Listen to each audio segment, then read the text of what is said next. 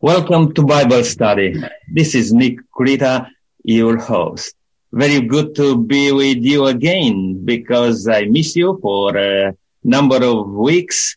And I'd like to thank also uh, Len who was filling in for me and did a great job as a host, but also thank you uh, all on the panel. And we have a full panel today and thank God for that.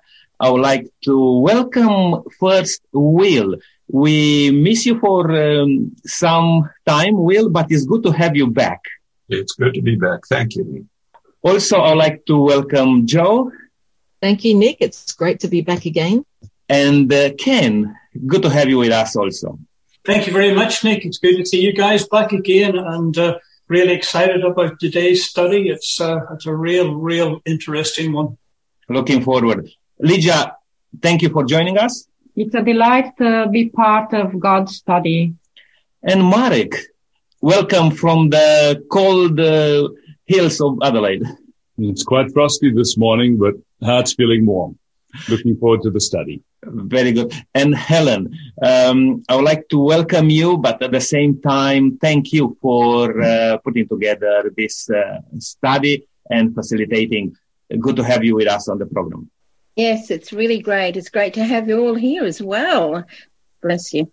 It's a very uh, important um, topic for us today. We, we are talking about the covenants and, you know, uh, and overall God's promises to us all. And uh, it will be very interesting to look today into a special sign of his covenant with us all. And Helen, with no further comments, I would like to just uh, uh, pass it over to you. Please take us through. Thank you very much, Nick. Okay. As you said, it is a very important subject and the study today is all about the covenant sign, the Sabbath. The Sabbath goes beyond being a mere allotment of time. It is a promise of a rich and meaningful relationship with God. I have to say straight off that I love the Sabbath. Um, I can't wait for the Sabbath to come and it's a time for that relationship. It's a day we set aside everything in our lives except God and take time to strengthen our relationship with Him. The Sabbath can be understood only if we consider the beginnings, though, and that's what we're going to do this morning. But before we start, Lydia, would you pray for us, please? Yes, thank you. Glorious Father in heaven, we're coming here before you to thank you so much that we have you as our Father, loving, gracious, Almighty God, the Savior, the Redeemer, the one which is in control of everything. Father, thank you so much for this opportunity to study your holy word again.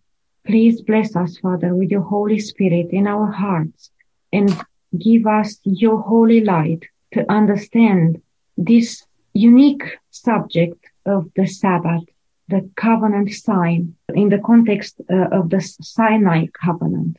Father, we trust in you that you hear our prayer and you will answer according to your holy will.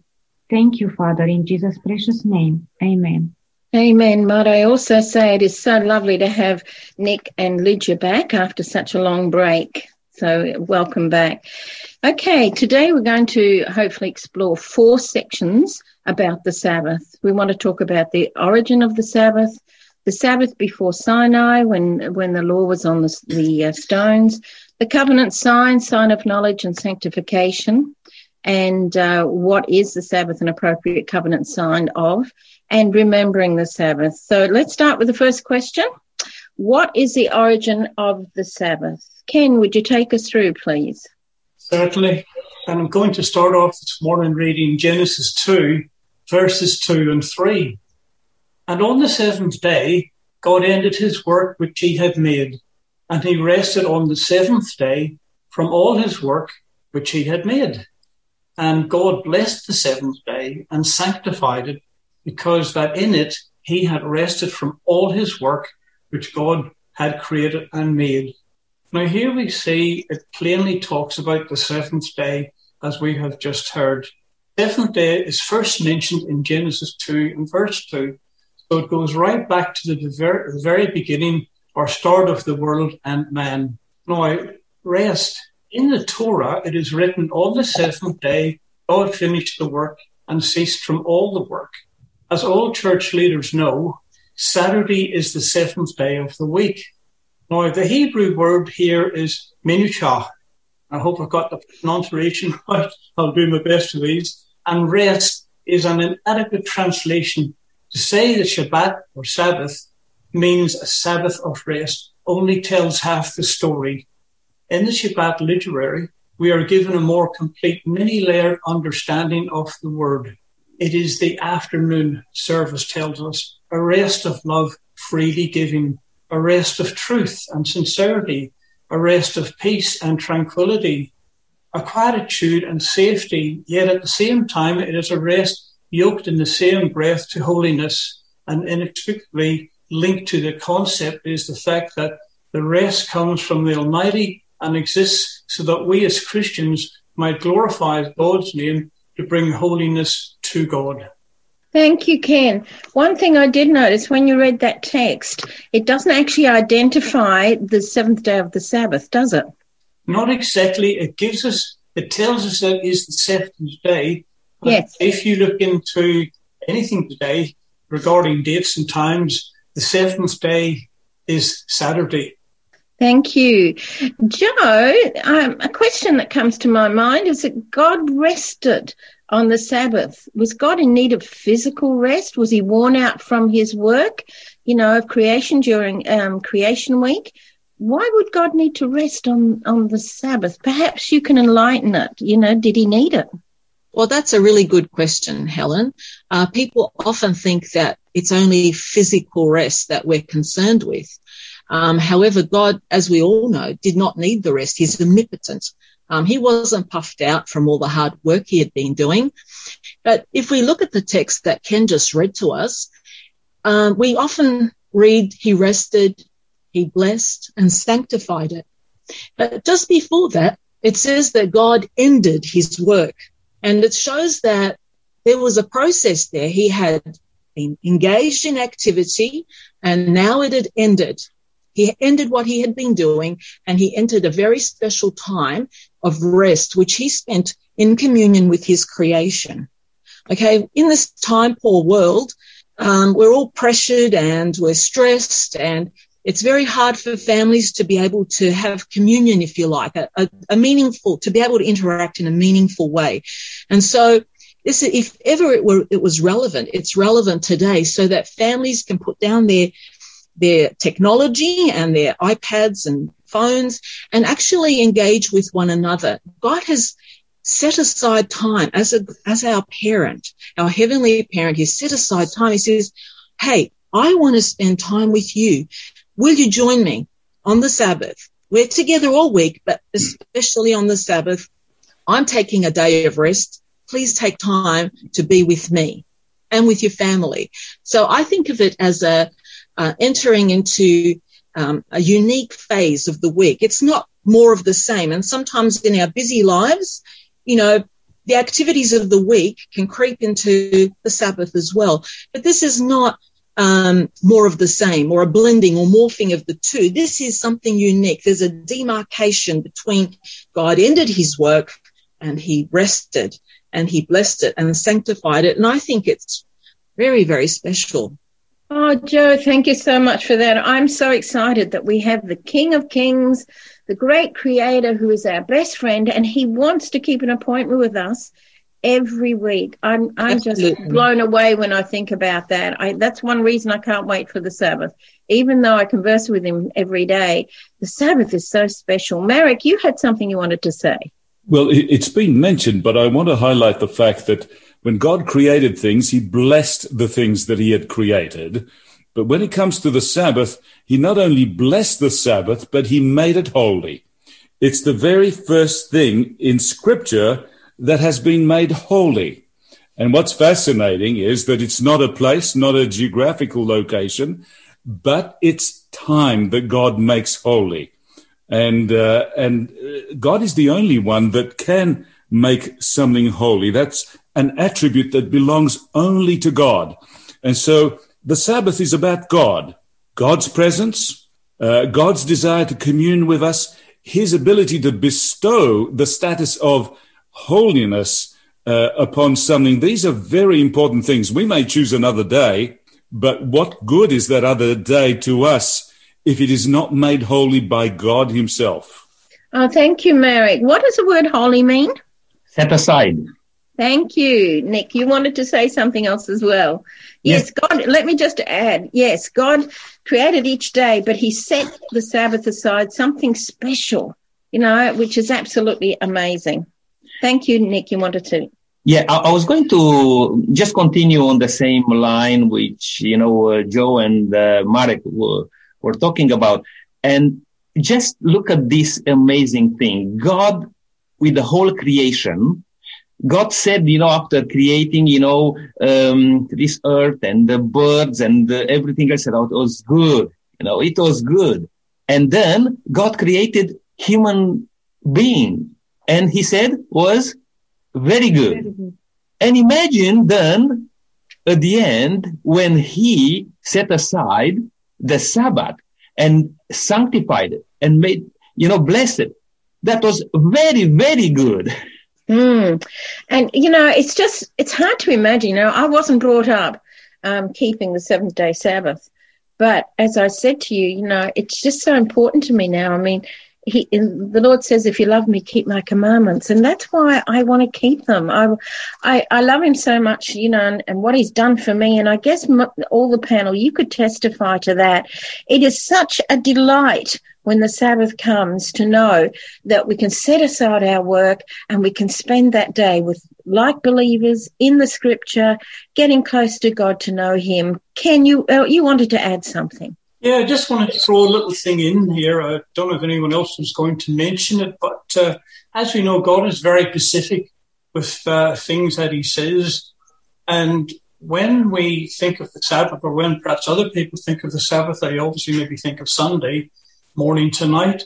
But actually, if you go to Genesis 1 and verse 2, it clearly states that a day for the Lord is the evening and the morning is the one day. So Sabbath actually starts on the Friday evening and goes to Saturday evening. I just wanted to throw that in. Thank you, Ken. Not many people know that unless they've studied into scripture. Thank you for that. Will, could you read Exodus 16, 26 and 29 for us? And then let's know what that tells us about the Sabbath, please. Exodus 16, verses 26 and 29. Six days you shall gather it, but on the seventh day the Sabbath there will be none. Talking about the manna being uh, given in the wilderness. Uh, six days shall you gather it, but on the seventh day, the Sabbath, there will be none. See, for the Lord has given you the Sabbath, therefore he gives you on the sixth day bread for two days. Let every man remain in his place. Let no man go out of his place on the seventh day what I see here is, is that God is illustrating the sanctity of the Sabbath and asking people to, to not gather manna on the Sabbath day, but in lieu of that, he would give them a double supply on the Friday. Now, the amazing thing, and I think we'll comment on it a little later, the amazing thing about this is, is that uh, every day the very next morning after the manna was given the previous day, it became rancid, it became sour. It even had worms in it. However, on the uh, Friday, a, a, manna was um, given to them that lasted right through until the seventh day as well. I see here that God is trying to teach the people uh, that the Sabbath is a most important day to keep and uh, that they should uh, spend time with him on that day. Oh, well, thank you so much. What an amazing miracle. First, he sent, gives them manna, which was a miracle. Well, what is manna, Will? Nobody really knows. It was a flaky substance that um, um, that perhaps looked like a thick frost or so. It was a bread that God gave um, on the on the earth and was able to be gathered and even prepared into bread, uh, like a like a flour, if you wish, or a pollen. We don't really know. Maybe some of the manna, some of the people on the panel could tell us more about manna because none of us have seen it. I mean, just uh, very quickly on that, uh, Will, uh, how I understand myself, it's, I, I will compare it, I will say the food from God.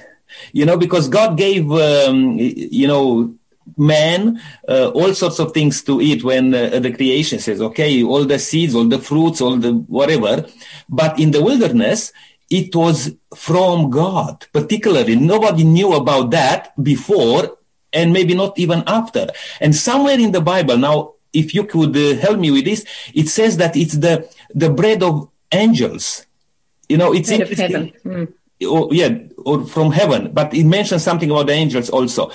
What I would like to say in regard to that is that provision from God on the Sabbath day, when every other day that food was not uh, supposed to to last. You know, I mean, was going off. But on the Sabbath day, it was as good as the other day, and God said that. And that's what I'm trying to probably uh, get out of this in regard to the Sabbath. When God said something about the Sabbath and set it aside, you know, bless it, sanctify it, it's something special. And we mentioned at the beginning that um, it's wonderful to experience that uh, rest with the Lord on the Sabbath day. And only those people who practice and experience the rest of the Sabbath can talk about these things. Uh, and I will tell you why, because I came from a family where, you know, most of my uh, family and relatives, they don't keep Sabbath. And um, one day I've been asked by my eldest brother and said, he said to me, why I cannot keep my Sabbath, which he referred to Sunday, as you keep your Sabbath. And we were farmers, you know, going at the farm and, and he said, I want to keep the Sabbath as you keep the Sabbath.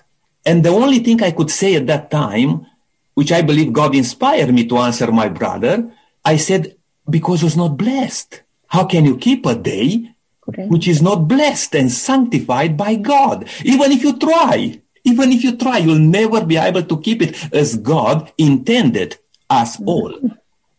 Great answer, Nick. My father did the same thing. He tried to keep Sunday like like um, Saturday, the seventh day, and and it was exactly the same. But what a miracle God did! You know, I mean, He was the one that supplied the manna. He was the one that um, looked after the manna so that it didn't rot on after the preparation day. They picked up two. There was another miracle, just amazing. Merrick, you wanted to say something, and then Will. Well, one of the things we need to emphasize that it was a gift from God. Amen. People did not have to worry. They did not have to be anxious as to where their food and provisions will come from. God provided. And what's interesting, we do have a little bit of a description in the Bible of what it was. The people called it, called the bread manna. But uh, in uh, in Exodus chapter 16, it says it was like coriander seed and tasted like wafers made with honey. So uh, you know they were like uh, uh, pancakes with uh, with honey on them. And, uh, it must have been it must have been really delicious. But you know what's uh, also quite interesting that in in John chapter six, Jesus compares himself to the manna. Uh, Christ is our daily bread who testifies to our eternal and spiritual needs. So here is something beautiful, something tasty, and uh, and Christ Himself likens Himself to being that bread, that manna. Merrick, thank you so much. Wonderful. Will, you wanted to add something. I think it's a miracle, a wonderful miracle that while we have said that the manna only lasted, uh, well, didn't last for longer than 24 hours, uh, but that it did last on the, the, the sixth day right through into the seventh, we seem to forget that um, a portion of manna was placed in the ark, and this lasted for years and years and years. Was kept in the ark and never went rancid, never got, never became sour right there inside the ark of God. So we have three time periods connected to this manna. Um, that in itself is, is, is a miracle that we cannot understand. Boy, that is so, so true. Thank you, Will. Panel, I want to ask the question if someone were to ask you, how has keeping the Sabbath benefited your relationship with the Lord? How would you respond? Just need some short answers, and I'm going to be really mean this morning. Ken, you've got your hand up. I'm going to ask you first, but I, I would love all the panel be ready because I'm going to ask you each one to give us an answer, please. So, Ken, kick us off with that one. Thanks. Well, I think for me, the, Sabbath is really good because as you all know, today's world is so fast and everybody's rushing around, even people that are retired are busier than those people that are working. And I speak from experience. So when the Sabbath comes along, it's a day, it's, it's like a time clock, a built-in time clock that you automatically stop all cares of the world, stop all the things that you would normally do, and you then focus on the Lord. So the way I look at it, it's, it's, it's a connection that you have. You automatically change gears and go into neutral for a day.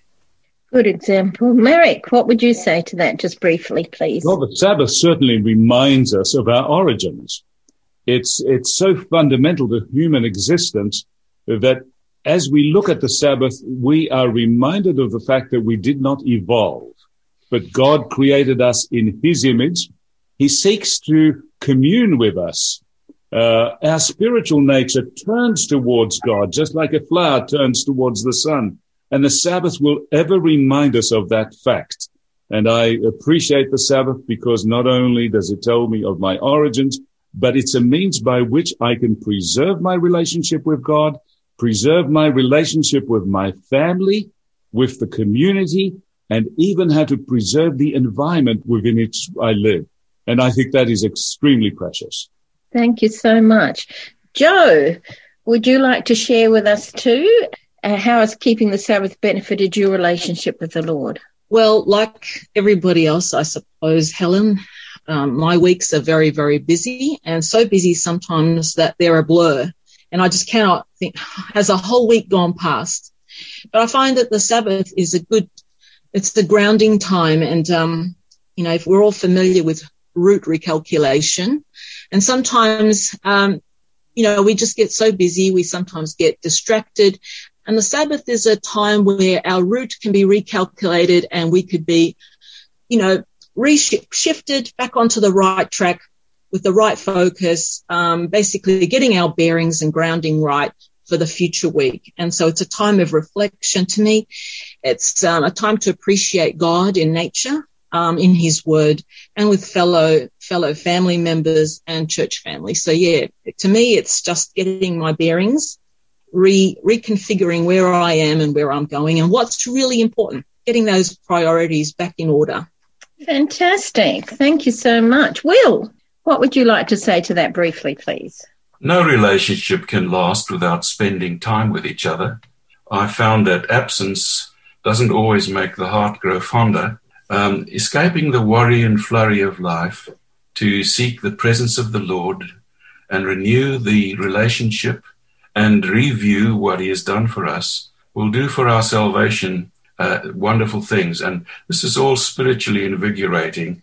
Meeting with Him and spending time with Him on the Sabbath has got to just grow us. Amen. Lydia, would you like to share, please?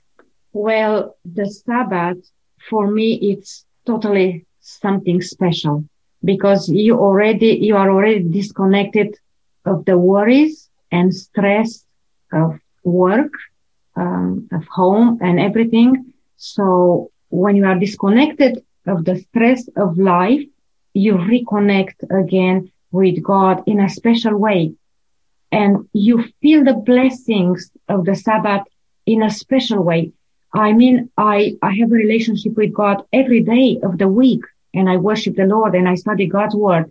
But Sabbath, it's totally a special blessing.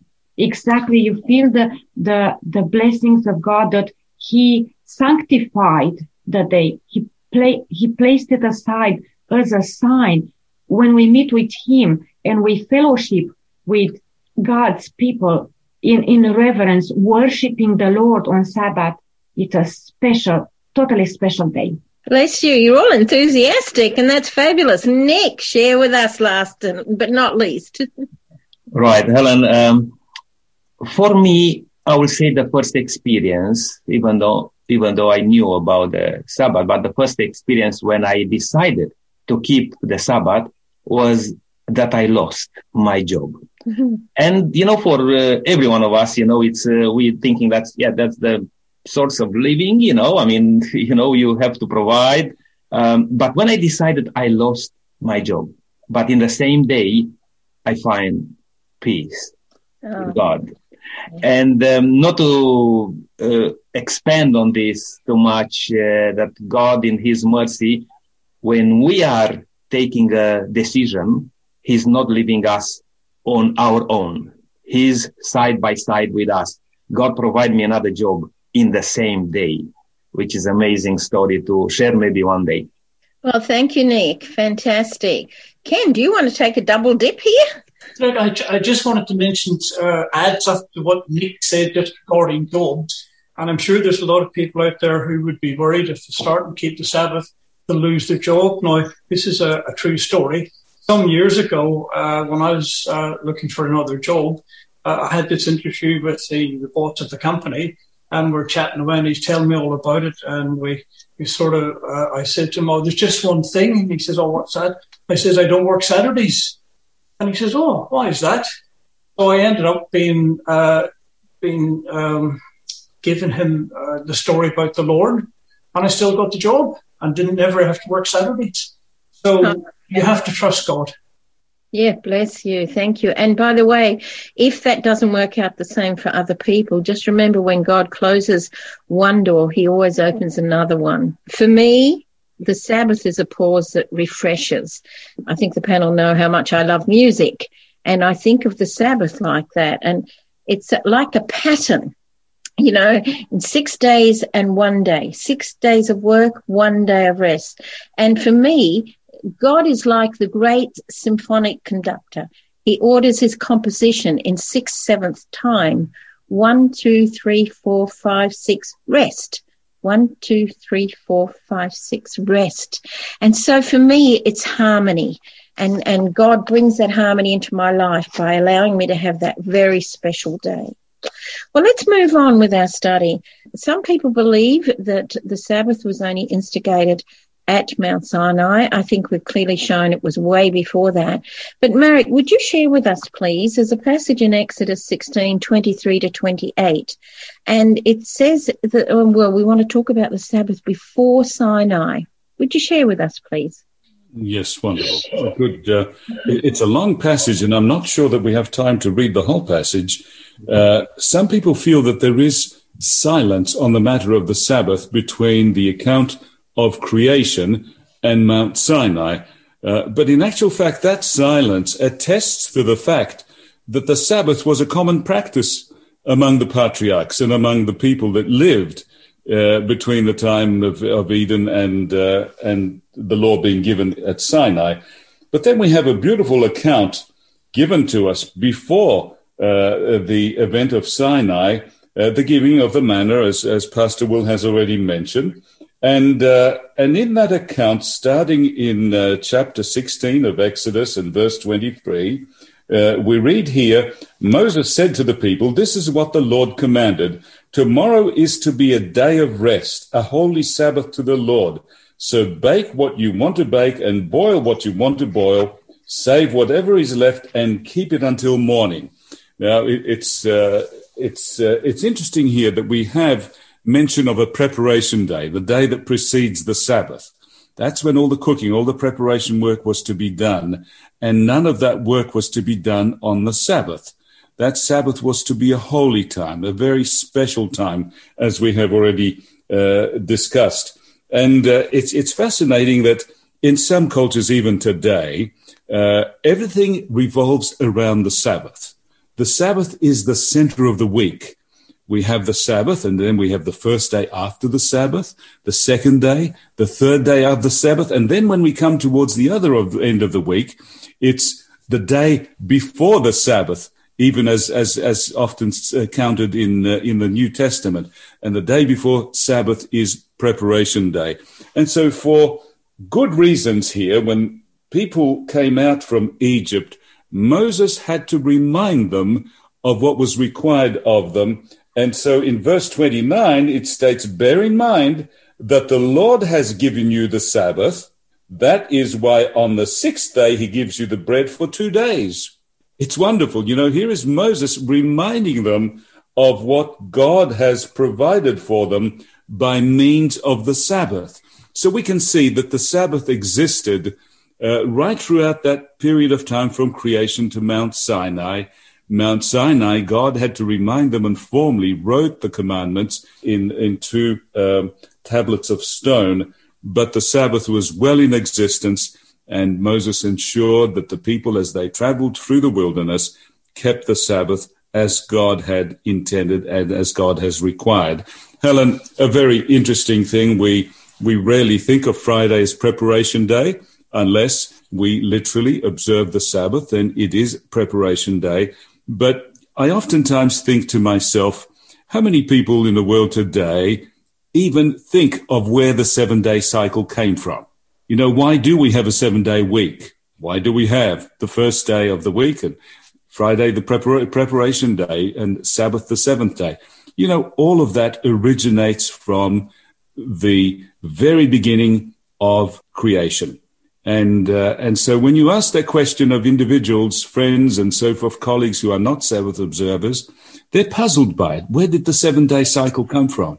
But the Bible clearly tells us where it did. It was designed by God, intended for our benefit, and very much a time when God wants to commune with us on that seventh day. And so it's a very special time that we should really reconsider and ensure that it is part of our lifestyle, part of uh, our um, weekly practice. Thank you so much, Mary. Thank you, Licha. Okay, we can read in Exodus chapter uh, 16, verse 23, and uh, it says, uh, Moses said to them, to the Israelites, This is what the Lord commanded. Tomorrow is to be a day of rest, a holy Sabbath to the Lord. So bake what you want to bake and boil what you want to boil. Save whatever is left and keep it until morning. So this was God's commandment. Today, tomorrow is going to be a day of rest and today is the day of preparation. So it, it was God's command. Thank you. It certainly wasn't a day of fasting because he said prepare, you know, on the day before enough for the Sabbath. Is the Sabbath a test of loyalty to God? Do you believe? I think so. It is for those who love the Lord and want to serve the Lord. It's a test. Yes, it is a test. Yeah, it's a very important uh, appointment, isn't it? Yes. Yeah. Lydia, can you please go on to our third question, the covenant sign, Exodus 31, 16 and 17, and tell us, is the Sabbath an appropriate covenant sign and what is it a sign of? And we're going to have Ken and Marek and Will give us an idea of what these signs are in a moment. But if you'd share Exodus 31, 16 and 17, I'd appreciate that. Thank you. And also I would love to read verse 13. It says, uh, Then the Lord said to Moses, Say to the Israelites, you must observe the Sabbath. This will be a sign between me and you for the generations to come, so you may know that I am the Lord who makes you holy. Observe the Sabbath because it is holy to you. And verse 16, it says the Israelites are to observe the Sabbath, celebrating it for the generations to come as a lasting covenant. It will be a sign between me and the Israelites forever for in six days the Lord made the, the heavens and the earth, and on the seventh day he abstained from work and rested. So he says he abstained. The Lord himself abstained from work and rested. So we, uh, we find here that it says that the Sabbath is designated as a sign. So as a sign is not a symbol in the sense of a thing that naturally uh, typifies, represents, or recalls something else because both share similar qualities. Uh, for example, a symbol of a feast uh, up with the thumb up often denotes uh, might or power. But in the Bible, the Sabbath as a sign functioned as an outward mark or object or condition intended to convey a distinctive message. Nothing in the in the sign itself particularly linked linked it to the covenant. So the Sabbath was a covenant sign between me and you throughout the generations. So Sabbath is a sign of God's saving grace. It's not a sign of salvation by works. Thank you so much. I liked it when you said it was a sign between God and us. I think that was so important. Ken, um, it's also a sign of what? Something else there. Well, what is fascinating about the Sabbath as a sign of the covenant of grace is that for centuries the Jews have understood the Sabbath to be a sign of the Messianic redemption. They saw in the Sabbath a foretaste of salvation in the Messiah because we understand redemption as coming only from grace. And because we understand the covenant to be a covenant of grace, the link between the Sabbath, redemption, and the covenant is made clear. But contrary to common opinion, the Sabbath is a sign of God's saving grace. It's not a sign of salvation by works. Mm. Thank you so much, Ken. Isn't that beautiful? It's a covenant of saving grace. Thank you for that. Marek, would you share us what other sign it is, please? Right. Well, one of the things that's highlighted in this text, uh, verse 13 of Exodus 31, that it was to be a sign of knowledge, uh, a, uh, a sign that we have a special relationship, a special knowledge uh, with God, the Creator. Uh, this is a, an incredibly interesting concept because in Hebrew thought, uh, to say that you know someone literally means that you have a very personal and intimate relationship with that individual. And uh, and I, I, looked that up a little bit uh, during the week because it, it kind of caught my attention uh, what does it mean to know God, or what does it mean when God says, I know you, as he did in the case of Abraham? It really signifies a very close, intimate relationship. And that intimate relationship consists of a mental, emotional, social, spiritual, as well as a physical aspect. And so here, when we know God or God knows us. It is a reference to a very intimate relationship uh, between God and ourselves. And that intimate relationship can only be des- described as a loving relationship. God wants to have a loving relationship with us. We want to have a loving relationship with God. And so the Sabbath is a symbol of that level of knowing of God and of God knowing uh, us. So it, it's something very precious, something very deep that uh, really requires a lot more reflection and a lot more time to discuss than we are able to this morning. Thank you, Merrick. Yeah, um, I reminded when we said before about being holy, just in what you were saying about it encompassing every part of us. We are holy when we are wholly His. So holy as in H O L Y, but when we are holy, W H O L L Y, we are holy when we are wholly His. Will, you wanted to share something?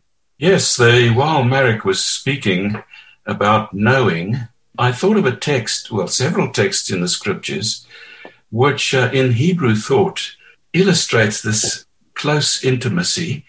Um, you know that the terminology is used that uh, Adam knew his wife Abraham or Abraham knew Sarah, of course, talking about uh, intimacy. And uh, whilst it's not quite the same with us and God, it is a kind of close relationship, a close understanding, and a close knowledge of each other, uh, which uh, draws us uh, into a kind of love relationship with Him. Mm. Helen, uh, just following up on, on Will has said, you know, today, we oftentimes think of relationships between human beings as consisting of a physical relationship, you know, like Adam came to know his wife and so forth. But in actual fact, in Hebrew thought, those close, intimate relationships had a far bigger meaning. It wasn't just physically knowing something.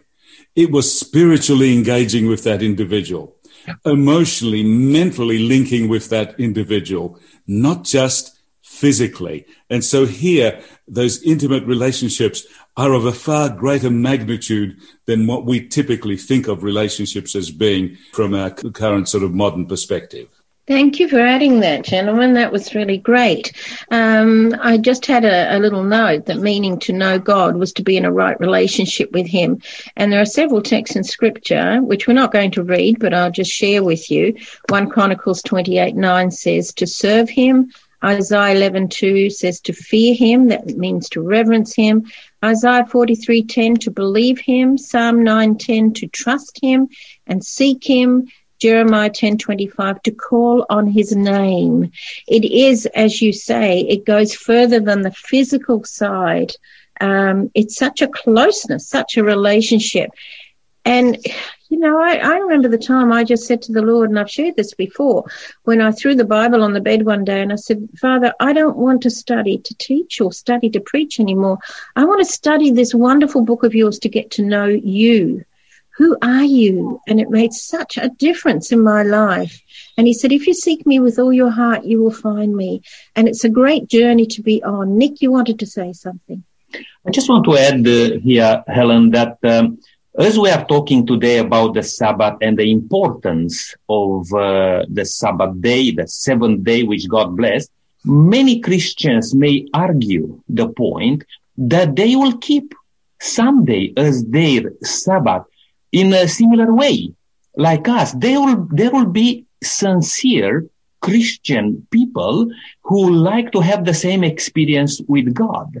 What would like to add or to say today is that if we obey God's commandments uh, as God place in our way to say so, this amazing experience to have the Sabbath, to keep the Sabbath, it's important to identify uh, the Sabbath day, because that's that's why we are talking a little bit more today about the uh, also about the sign covenant, which was at Mount Sinai, which many people will say this is for the Jews.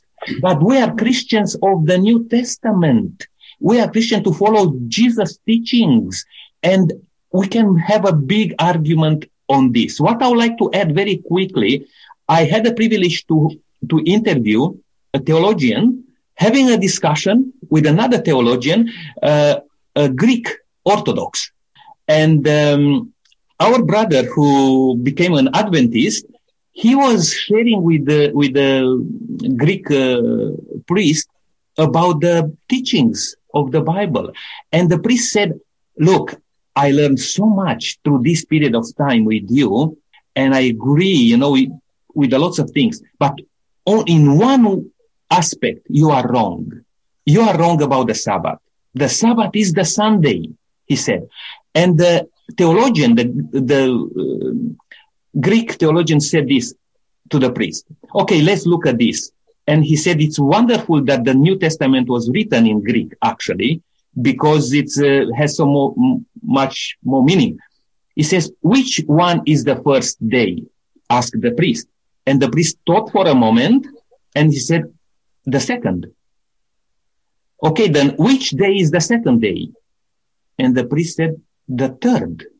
And he went like that because you, in Greek, days are numbered, you know, the first, the second, and third, and so on. And he was going like that, and the priest realized that he's going on the wrong path. I said, Oh, what I'm doing here, you know? And he said this, now, which day is the sixth day? And in Greek, the sixth day is not number number six. It's called preparation day, which identified definitely the day before the Sabbath, the day before the seven day Sabbath. And it's a very simple way to, um, uh, you know, unless you want to be yourself hooked on the teachings on, or on the tradition in which you practice your faith in God. Otherwise, the Bible is so clear, we no doubt about which one is the seven day Sabbath. Thank you, Nick. All right. I um, think, Ken, you wanted to say something. Yes, uh, I, I believe today that the majority of people out there who attend church have no idea, and I'm not being rude here, but literally have no idea how important the Sabbath day is. Not only we're talking about here, it's a covenant sign, but it's also the seal of God. We read in Revelation 7 1 to 8, I'll just give a quick overview of this. It says here that the redeemed bear a seal on their foreheads. The seal consists of the names of God and the Lamb and shows that the redeemed belong to God. The seal is presumably not a visual one, but a way of indicating that people find their identity in relationship to God and Christ. This seal or relationship does not mean that people are exempt from all earthly suffering, but it does show that God has claimed them and gives them the promise of life everlasting. Now, John hears that those who are who are sealed number 144,000 from the promise of life everlasting. Now, these are from the 12 tribes of Israel, but when he turns to look at them, he discovers that they are actually a countless multitude from every tribe and nation. The 144,000 are not a special ethnic group. The imagery describes the whole people of God. The seal that they bear is the opposite of the mark of the beast, which is introduced in Revelation 13, 11 and verse 18. So when Jesus comes back, there are only two kinds of people on the earth those that have followed Christ and have the seal of God, and those who have rejected Christ and have the mark of the beast. One lot will be saved, the other will be lost forever. Thank you, Ken. Okay, um, we've spoken so far of the covenant sign, the sign of grace. Um, we've spoken, uh, Marek shared us the sign of knowledge. Will, I think there's another sign here we need to um, have a quick look at. Can you share us with it, please? Yes, it's something that we can easily uh, skip over, but the Sabbath um, was given to the world as a sign of God as a creator, we know, but also as a sign of Him as a sanctifier, making us pure and, uh, and, and clean. Um, Leviticus 20, verse 8, the Lord says of Himself, And you shall keep my statutes and perform them. I am the Lord who sanctifies, sanctifies you. Keep my statutes perform them, I am the Lord who sanctifies you. Deuteronomy 7 verse 6 says, You are a holy people to the Lord your God. Lord is God, your God has chosen you to be a people for himself, a special treasure above all the peoples of the face of the earth. So he connects the Sabbath as a sign of sanctification. Wow, thank you, Will. That's so important. So that was just great. We're going to wrap up now as the time is going, and um, we're going on to our fourth section, remembering the Sabbath. Joe, would you share with us Exodus 28, please? Yes, Exodus 28 says, reminds us, it says, remember the Sabbath day to keep it holy. Now, we all know that remember um, has many aspects, but one that I like to dwell on is um, looking to the past. And um, I think in Hebrew it is zakor or zakar, and it means to to call to mind, to recall.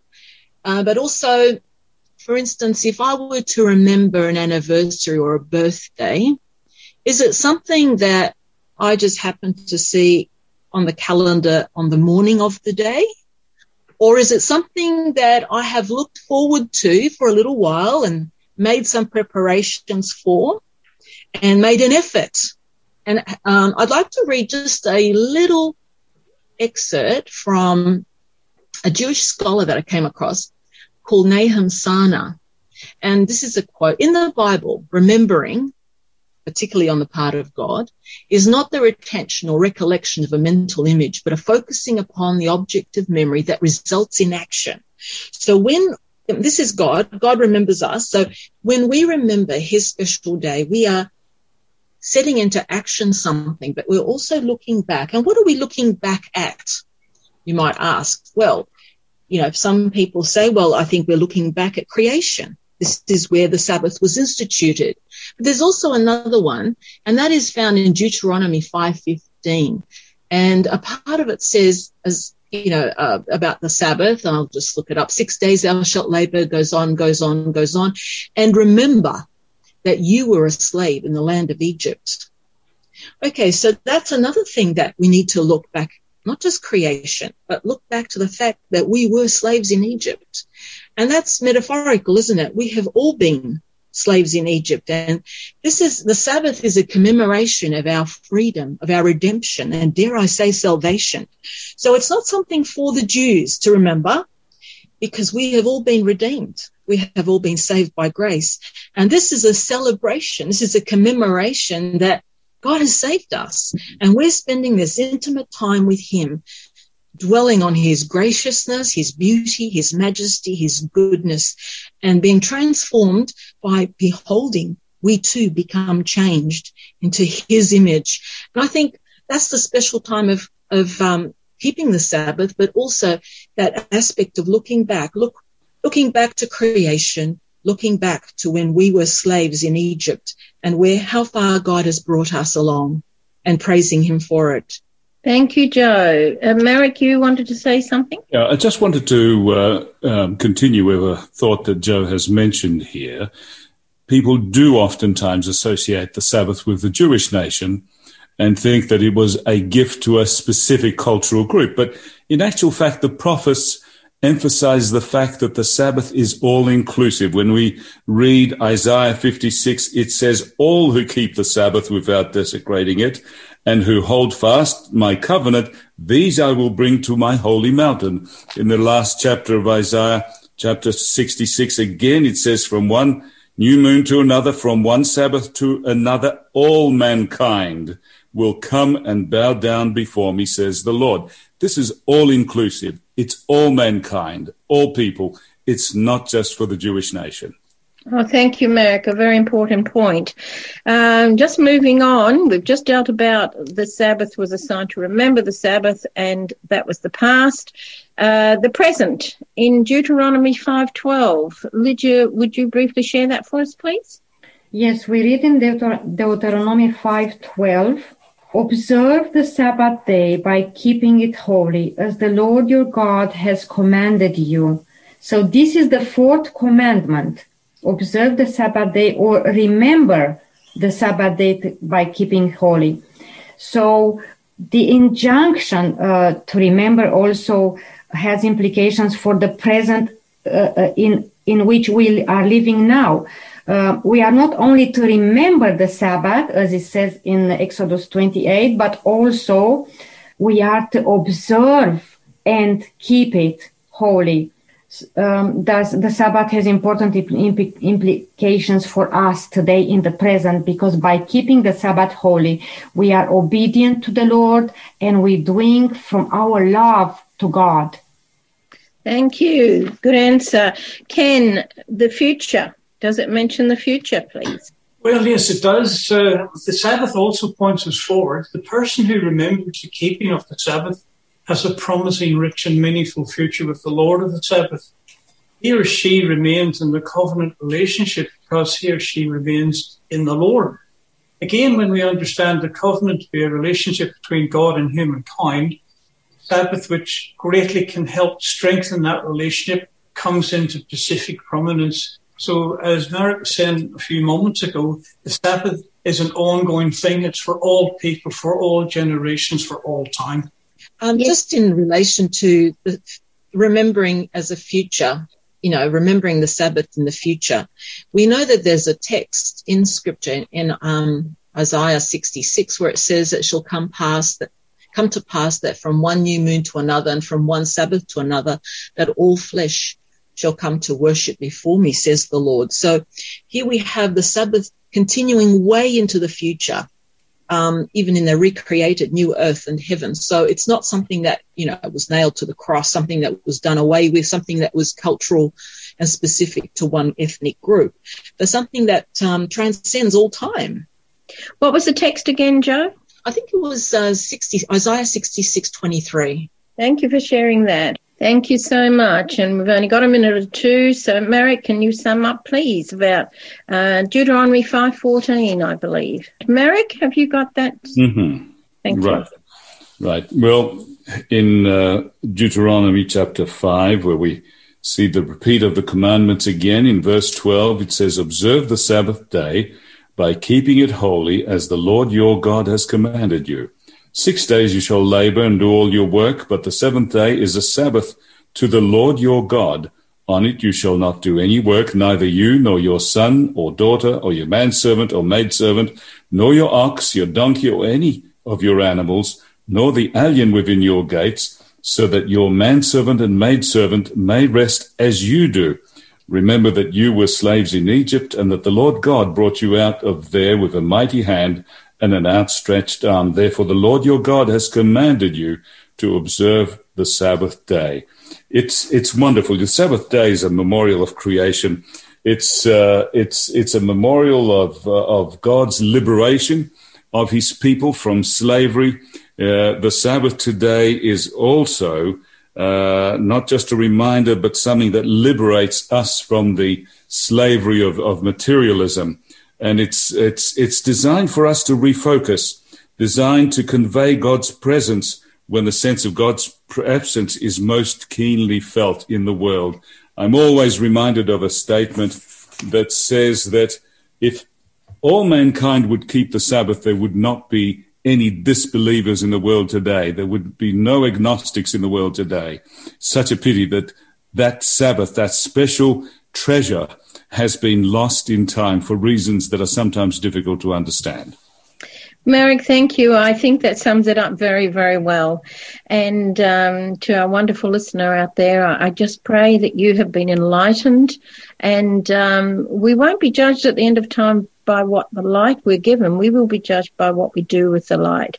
So, uh, keeping the Sabbath, we acknowledge that God is our covenant Lord, the Lord of our lives, our Redeemer and Sanctifier. You know, it's the most beautiful day, and you've heard our panel today testifying to that. And I just hope and pray that each one of us has learnt about the Sabbath and that we will keep God's day rather than the day of tradition. And um, I'd like, Will, would you please just finish with prayer for us? Our dear loving Heavenly Father, we realize that the gift of the Sabbath is part of, uh, as part of the covenant relationship with your people, inevitably points us to a God who is not only our creator and redeemer, but a God who promises a secure and happy eternity for those who could learn to love him. Pray, Lord, that uh, every listener and every member of the panel may have the security of knowing that God is their God and that he is their security and their Lord. In Jesus' name I pray. Amen. Thank you, everybody. Amen. Thank you, panel. Uh, this was a very interesting um, Bible study. And uh, I would like to thank our listeners for um, being with us today and inviting you to come back uh, next time when we are looking at the new covenant and to see the connection and the relation in between all God's covenants. May God richly bless you. Until then, keep walking in the footsteps of Jesus.